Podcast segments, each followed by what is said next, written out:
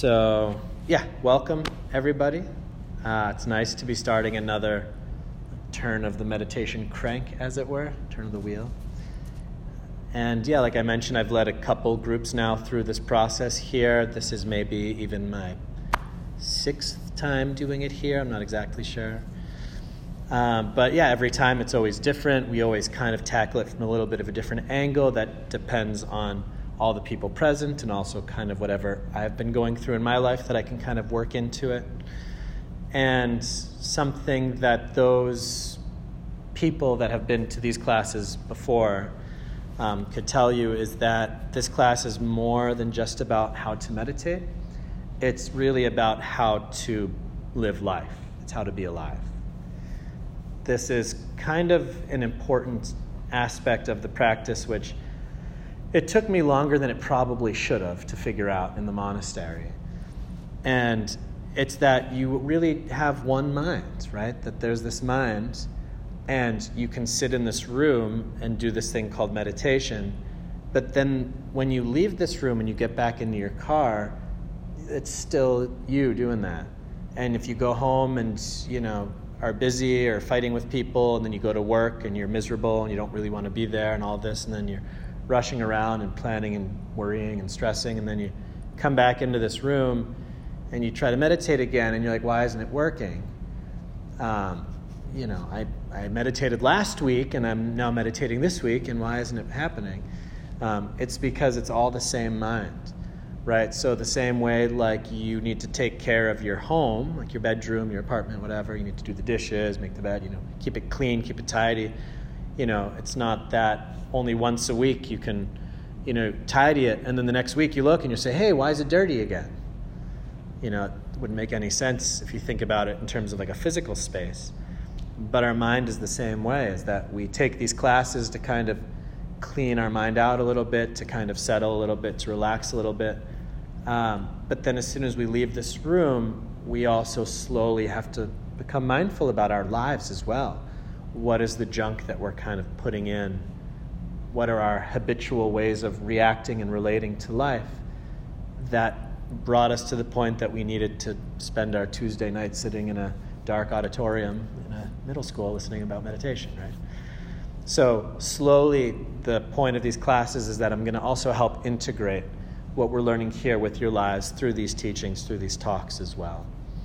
Um, so, again, as this is the first talk, I'll just kind of give you the very basic rundown of what this is, what is practice, what is meditation. And one of the easiest ways that I found to describe it, it's to already kind of look at what we've already started the process. I guess I'll say it like that. So, what I mean by that is we, each one of us individually, were in our daily lives, right? So we have our jobs, our house, people around us, all this stuff going on.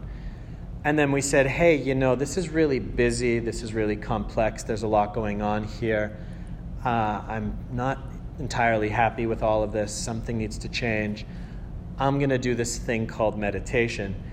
And you removed yourself from that daily life and you plopped yourself into this room. Okay? So that process of kind of taking a step back from your life, like a retreat.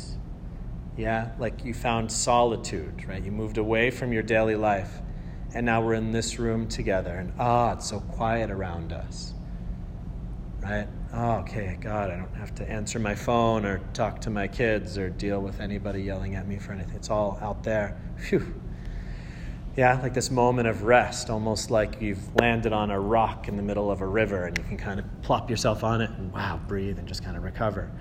Right? So we've taken the step inwards, right? That we're not completely focused outside on our lives. We took a step towards ourselves by coming into this room, by cutting off all that stuff. So now we're sitting here in the circle, right?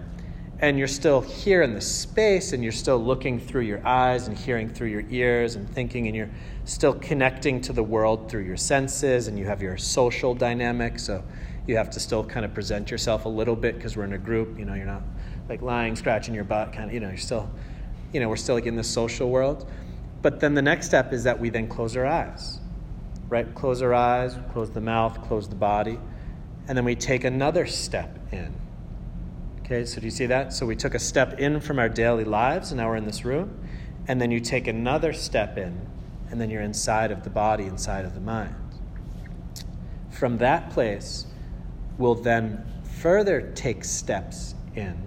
So, as we start to practice, you will eventually realize that the feeling of the body, the body perception, actually drops away. That you'll take a step in, and then it'll just be kind of the thoughts and the feelings. Then, eventually, when the mind starts to get more relaxed, more peaceful, more refined, even the thoughts start to drop away in chunks and in sections, and you start to have these periods of just kind of peace and space. Excuse me. Peace and spaciousness. Yeah.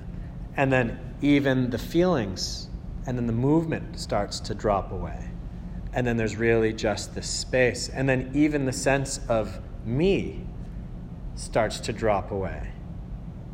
And it starts to get just to this really bare kind of awareness, this really beautiful, spacious, just being, this beingness that's actually at the core of all of your experiences already. I really like meditation being referred to as coming home. Because the more that you meditate, the more you start getting in touch with that place of being, the more you feel, my God, this feels so familiar. This doesn't feel like I'm doing and learning a new thing. It's almost like, yeah, this is like a place that I've been before. And it's in a, in a weird way. It's like, I don't, did I visit this place as I'm falling asleep or as I'm waking up or before I was born? When have I been here? This is so familiar. And it's because we've taken a step back and a step back and a step back and a step back until you can't take any more steps back, until you're with the most subtle, kind of elemental um, part of this human experience. So it's kind of like a funnel, if you will. And if you think about the word concentration, the word concentration, a concentration of something, it's when something is gathered together. When something is dense, it is concentrated. Yeah, we learned that in chemistry, a concentrated substance. So, also, a concentrated mind is when the mind comes together. Yeah, the mind comes together. And when the mind comes together, it becomes stronger, it becomes clearer, it becomes more unified it also starts to become more peaceful and it also starts to become still. Because if you think about it, normally when you're having a thought, you are also listening to that thought. So in our daily lives, our mind is in some kind of like a reflexive state where the mind is looking at the mind, that the mind is splintered, it's broken up into parts right? I feel sad, right? I'm thinking about pizza, right? I'm looking at you. That there's always this quality of like me and then the doing and then the thing that's being looked at or done and received or felt. But if you think about this, like, I feel sad, who's the I that's separate from the sadness? Yeah, Eckhart Tolle said once he was really depressed when he was a kid, and he thought, you know, he had his big breakthrough because he was up at night and he's like, you know, I really hate myself. And he just kind of stopped and he's like, who am I and who's myself? What are these two different voices in me? What do you mean? There's not an I and then a myself, then the I hates the myself. Like, it's all the same thing. And he said this kind of triggered him in the really deep realization and we notice that we break the mind off into pieces and parts, and it's actually not concentrated. It's actually still very much in different parts and in different sections, and living very strongly in duality and inside and outside, and me and not me. And a really deeply concentrated, unified mind, all of those walls, those perceptual veils, start to drop away and everything really just starts to come together in this place of oneness. That is just one state of being. There's nothing separate from it. The only separation are the ones that we create. So, when I use the word concentration, a lot of people say, Oh, yeah, I, I know that word. That's what I did in math class when I was a kid. Right? And I'd say, How was math class? And you'd say, Oh, it was terrible. Why was math class terrible? Well, you know, we were sitting there and forcing myself to try to like listen and understand this thing, to, to concentrate the mind so it could listen to what was being said. And it was exhausting and it was hard and it wasn't really a good time. And this is a really important reflection to make because concentration, it's just when the mind comes together. But why we're here is how. How are we concentrating? How do we bring the mind together? So there's a wrong way to do that and a right way to do that. I could probably give this talk every single meditation class, and I would still have people raising their hand and asking me a question, and I could just point at them and say, That's because you're still concentrating the wrong way. Because we've learned to concentrate the wrong way. The wrong way of concentrating is when we take hold of our mind and we force it into a direction that we want it to go, that we think it should be going right? So even as I'm sitting here and talking, maybe you're getting bored, right? Maybe your mind is bouncing around. You're looking at different things. You're kind of like in and out of actually being here, right? And then you're like, oh yeah, I'm in this meditation class. And you're grabbing your mind and again putting it back onto me. And after a few minutes, it's like, okay, I'm looking around again, right? This will happen in your practice. You'll be sitting there meditating, right? I'll say, feel your breath, and you'll be feeling your breath. And suddenly your mind's going to be off somewhere. And you guys are going to grab your mind and no, you're supposed to be with the breath. And then it goes off. No, you're supposed to be with the breath. Yeah, this very kind of like forceful, very kind of like hands on, like you're a bouncer, like pushing somebody. I guess you're not pushing them out, you're trying to push them in. You're pushing the thoughts out, you're trying to, you know, secret service maybe, right? Protect the peace, push away the intrusion. Yeah?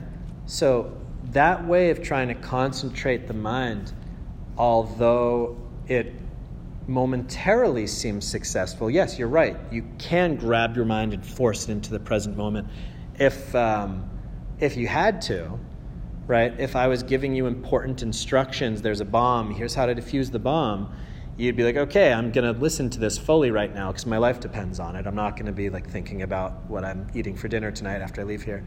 You're going to be fully present on that, right? so there's times where it's good that we can kind of take the mind and be like, okay, listen, Seth, this is important. Stay here right now. But it's not really sustainable over longer periods of time because it involves force, it involves willpower, it involves like a should energy, right? I should be doing this. Yeah. That it's like you against your mind, as if your mind is this one thing and you're over here and you're trying to grab your mind, right? Don't ask me where I'm going, ask the horse. Right? So, trying to manhandle the mind is not going to work. And a lot of people, they try, quote unquote, try meditation for the first time, and they try to kind of push the mind where they want it to go, to force it. It doesn't really work, and they say, Meditation's not for me, I give up and they leave, they drop out, whatever. Some people I've talked to, yeah, I tried meditation once in the 60s and it, it's not my thing. You know, that they didn't really learn how to do it. They kind of tried it the wrong way, they didn't get results, and then they gave up.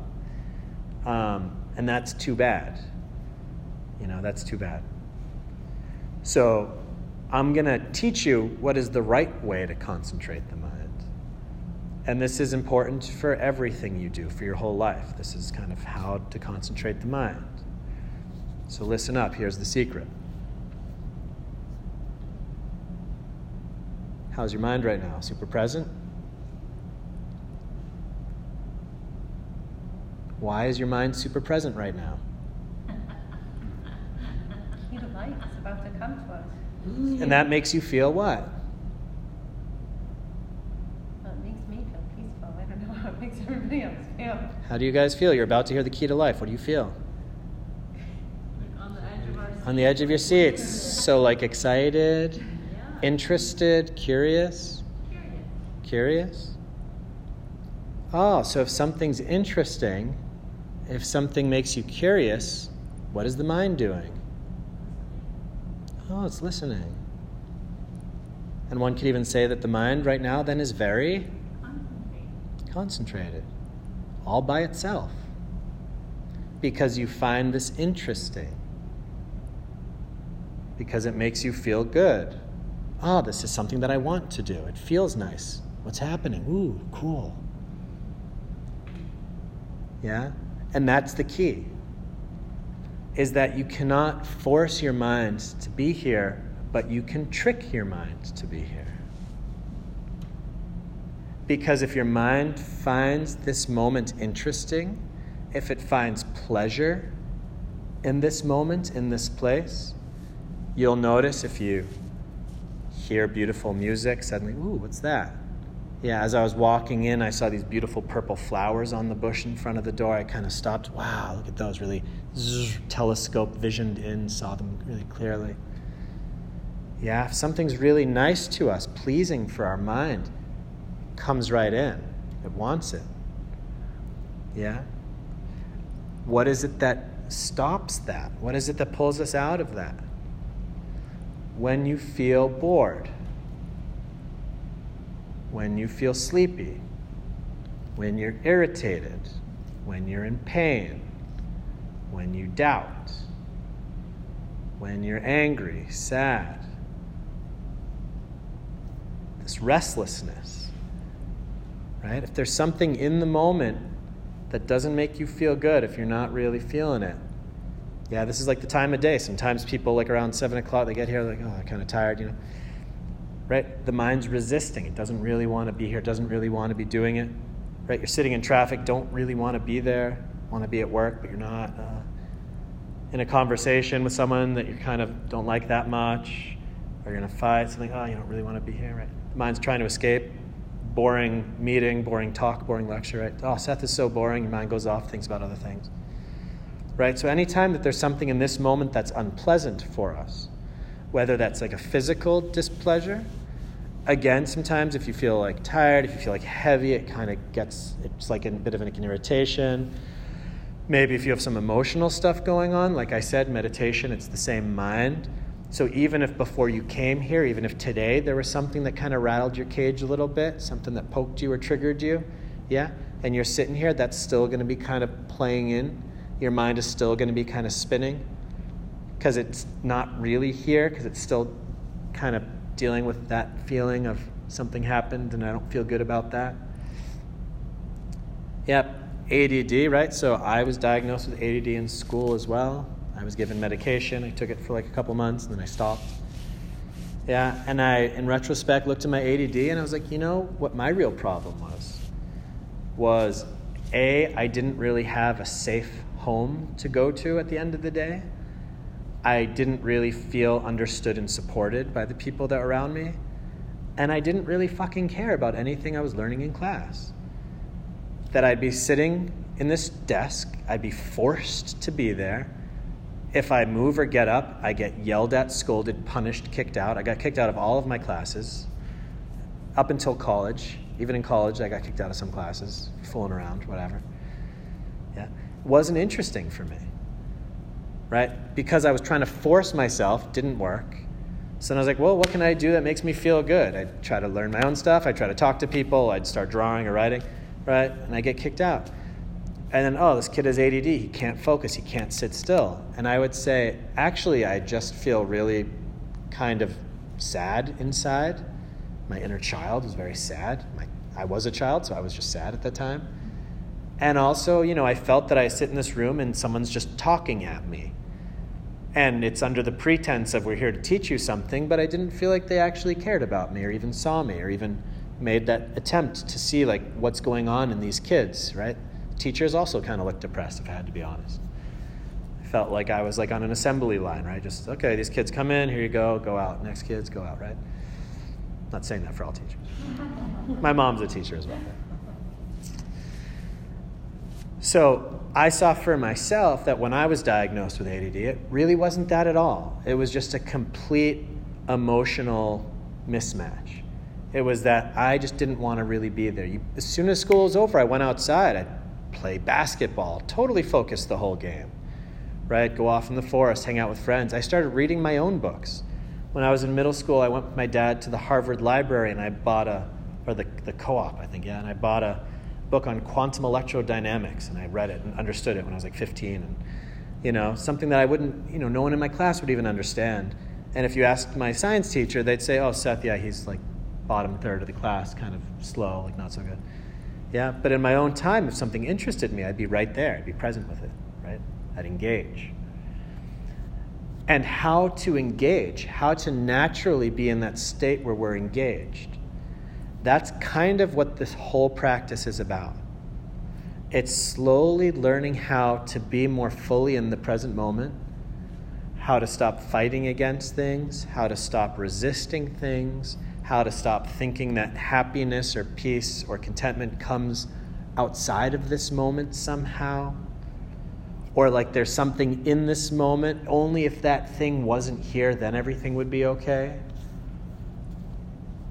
Yeah, I know a lot of people that have gotten sick. Some people have gotten terminally sick and that last period of their life, I know some people, and they say this was the most blessed period of my life because they took that sickness and really dropped into, wow, you know, I'm just grateful to be here at all. My God. And they've made this beautiful blessing. They've lived 20 years in like five months because it was so powerful for them, because they were so present. And I also know people who've gotten sick and they just get depressed and they get angry and they push everybody away. Yeah, it's the same situation, but the way that you respond to it. Right? So there's some people there, oh, I'm going to die soon. And that becomes this deep, beautiful meditation for them into the rest of their lives. They're not trying to change anything, they're completely there. Some people that are sick, I know some people that are young, they're attractive, they're rich, and they're miserable. Yeah, we always think that it's so situation dependent. Like as if when everything in my life lines up right, then I'll be happy, then I'll be peaceful. If only that scratch ticket gives me the dollar sign and not the friggin' fish or whatever, like I'll win. You know, that we think that it's this thing that we can finally get and then my happily ever after will, right? Then I got my thing. Um, same thing, people win the lottery. Yeah, they've done studies. They get happier for a little bit and then they go back to the state they were before. We have like famous celebrity deaths happening, right? These really rich and famous, looked up to people committing suicide. Miserable, right? And yet you have all these other people who are like, man, if I could just be rich and famous, then everything would be fine. Yeah, not the case. So when you really start looking at this whole thing, and as you start practicing, you really get to this point where you realize the most important thing that you could ever do is make peace with this moment. Make peace with this moment. And this moment is always changing. Yeah, next thing you know, we'll be meditating. Next thing you know, you'll be driving home. Next thing you know, you'll be waking up tomorrow to start this whole thing again. Yet the moment is always changing, it's flowing, it's morphing. And in each moment, how can I make peace with this moment, with this situation, with this weird ache or pain or feeling in my body, with this emotion that arose, with these thoughts, with this situation? How can I make peace with that? Sometimes making peace is an active process, sometimes it's a passive process. If I'm sitting here and there's like a, a car driving by the parking lot and the music's blaring really loud, nothing I'm going to really be able to do about that. So that's a passive. I let it go, right? That thing's anyway going to be gone in a second, and it is gone. But if that same car came and it stopped, and the guy got out of the car with the music blaring and started talking really loud on his phone next to this window, I would stand up and go to the door and say, Excuse me, we're meditating in here. Could you do that away on the other side of the parking lot? And then I could sit down and let it go. right? So sometimes we have to be active, right? So a lot of people have the wrong understanding. There's two wrong understandings. Some people are control freaks, maybe some of you in this room. Yeah? Got one right there? Yeah. Yeah, control freaks, thinking that we are the ones that have to do something, fix something. If only I could do this thing better, right? Change it, right? A lot of control freaks also feel like um, kind of like a not good enough energy in themselves because they think that they're doing something wrong. Like, only if I could do this thing right, then it would work, right? Trying, controlling, forcing, right? Too much active yeah, you can never get to the end by being constantly active, forcing, pushing, trying to get, because that's just the ego.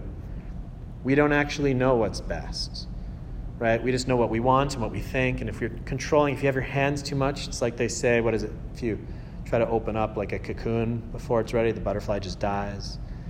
You know, some things you just have to let go through their process.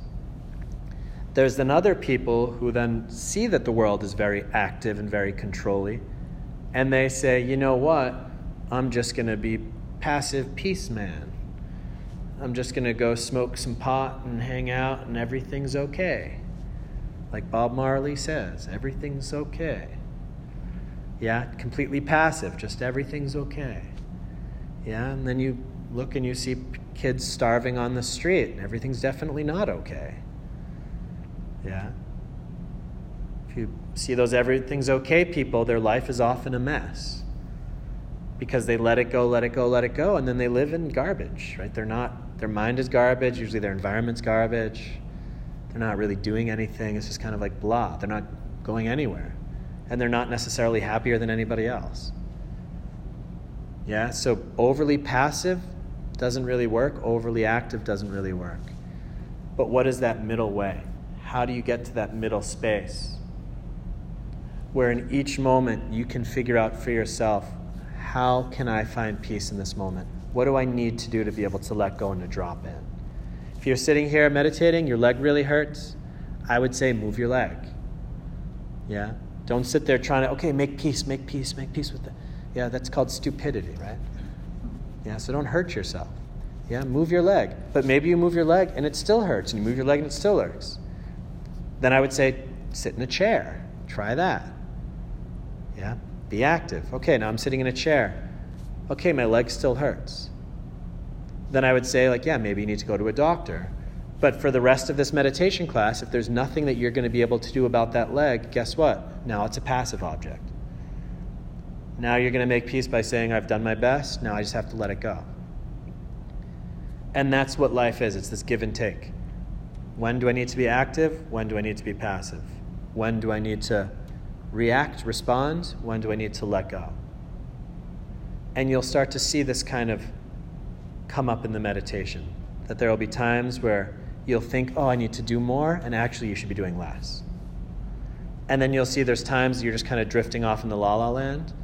Yeah, and maybe you should be re engaging with your posture, re engaging with the breath, re engaging with the presence. And you're going to find eventually, as we practice together, and I promise, this is the longest class. Of, we're doing two months, right? Eight weeks. So this is the longest class I've ever done here. I could say after the six week class, the people were deep in it.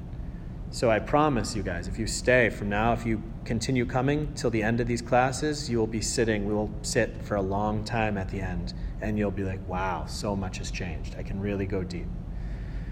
Yeah, that you will start to figure it out. It'll start to make sense. Yeah, and that takes practice, and also you have me to kind of bridge you in. So, for the meditation today, um, the way that we'll probably do it is that I'll lead you in a sitting meditation. Then maybe I'll lead us in a standing. We probably won't do the walking just for time. We will do a bit of a standing meditation. And then I'll lead us in the sitting meditation again. Right? So you can meditate in different postures, as it were. Um, I usually ask for these meditations, people don't lie down. Um, lying down becomes like sleeping meditation, right? If you lay down and you start relaxing, you're going to be snoring in a couple seconds. Yeah, so the way to meditate in this sense is that you are relaxed, right? I'm sitting, I'm totally relaxed, I'm comfortable, it's fine. So my mind can let go, but I'm also erect and I'm upright and I'm aware. And those are the two poles if you want to talk about like magnetic poles almost, is that you balance these two poles. On one hand, you're awake, focused, awake, aware, upright. Because that would be up here. Yeah. And on the other pole, you're relaxed, you're letting go, softening, welcoming, opening. Yeah. So when you get that balance, that you're awake and relaxed in equal measure, that balance, that's when the mind then drops deeply in. So I'm going to lead you in a guided meditation. I'll walk you through it. I'll do this every single time from now until the end, so don't worry. And yeah, you'll just see for the sitting positions, um, I can talk maybe later more specifically about the right way to sit, quote unquote. But I would say really just sit in a way that you feel comfortable and stable. Sitting positions, it's also a bit of an experiment. So you're going to learn over time what works for you, what doesn't work for you. I would definitely say bring some kind of a cushion or something for sitting on the floor because you want to get your hips up. Yeah, when you get up, then your back is straight. When you're sitting like this, your back kind of hunches, and then it's just like uncomfortable. The back compresses, you're kind of falling over, you get tired, everything's kind of like this. Yeah. And again, chairs are available. If you sit in a chair, you are not losing meditation points, as I say. It's not like it really matters. So, again, this is just the first class. So, for those of you that are super new, really just be easy, be gentle with yourselves, give yourself time, remove any expectations. Yeah. This is, we're in it for the long haul, two months. By the end of two months, I promise you will notice a difference in your mind. But day one, just kind of take it easy and see what happens.